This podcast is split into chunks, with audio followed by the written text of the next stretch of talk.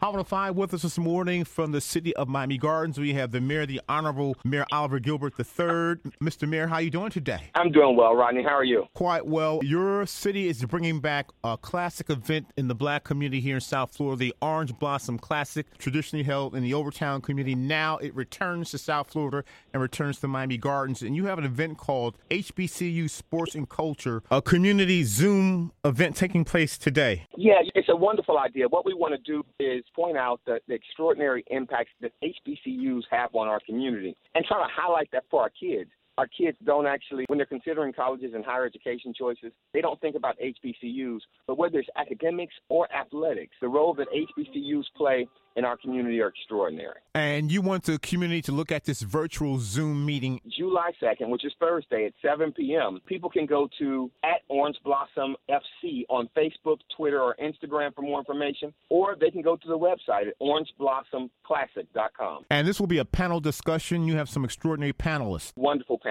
Coach Willie Simmons from FAMU, Coach Gabe Giardina from Albany State University, Samuel Freedman. He's the author of a book called Breaking the Line, and we have the incomparable Luther Campbell to comment on sports and arts and culture and the importance of HBCUs, and Freddie Woodson, who is a FAMU alum and former NFL player. And again, bridging the gap, HBCU sports culture and community. This Zoom meeting takes place on Thursday. For more information, you go to orangeblossomclassic.com or you can follow the Orange Blossom Classic at Orange Blossom FC on Facebook, Twitter, or Instagram. And the Orange Blossom Classic, traditionally held in Overtown back in the day, was a very significant event for us. It was a big economic event, a big cultural event, an empowerment event. Our younger generation missed out, but now it's coming back. It was us celebrating us and coming together. It was an extraordinary event. When I was growing up, it's how I was introduced to FAMU at the Orange Blossom Classic. Everybody came out, whether you went to FAMU or whatever school was playing, everybody came out and everybody participated. It was just a celebration of athletics, but it's also a celebration of professionals when we could come together as a community and show what we could do. Um, it brought people from all over the country. We fully expect the revival to do the same thing. And again, you want our young people, especially, to see the significance of the Orange Blossom Classic, as well as those who've experienced it in the past, in this Zoom meeting on Thursday. And if all goes well during this COVID 19, when will the actual game an event take place? Labor Day this year. We're hoping we can get through this pandemic because ultimately so many people are anticipating the return of the Orange Blossom. We're excited because it's been years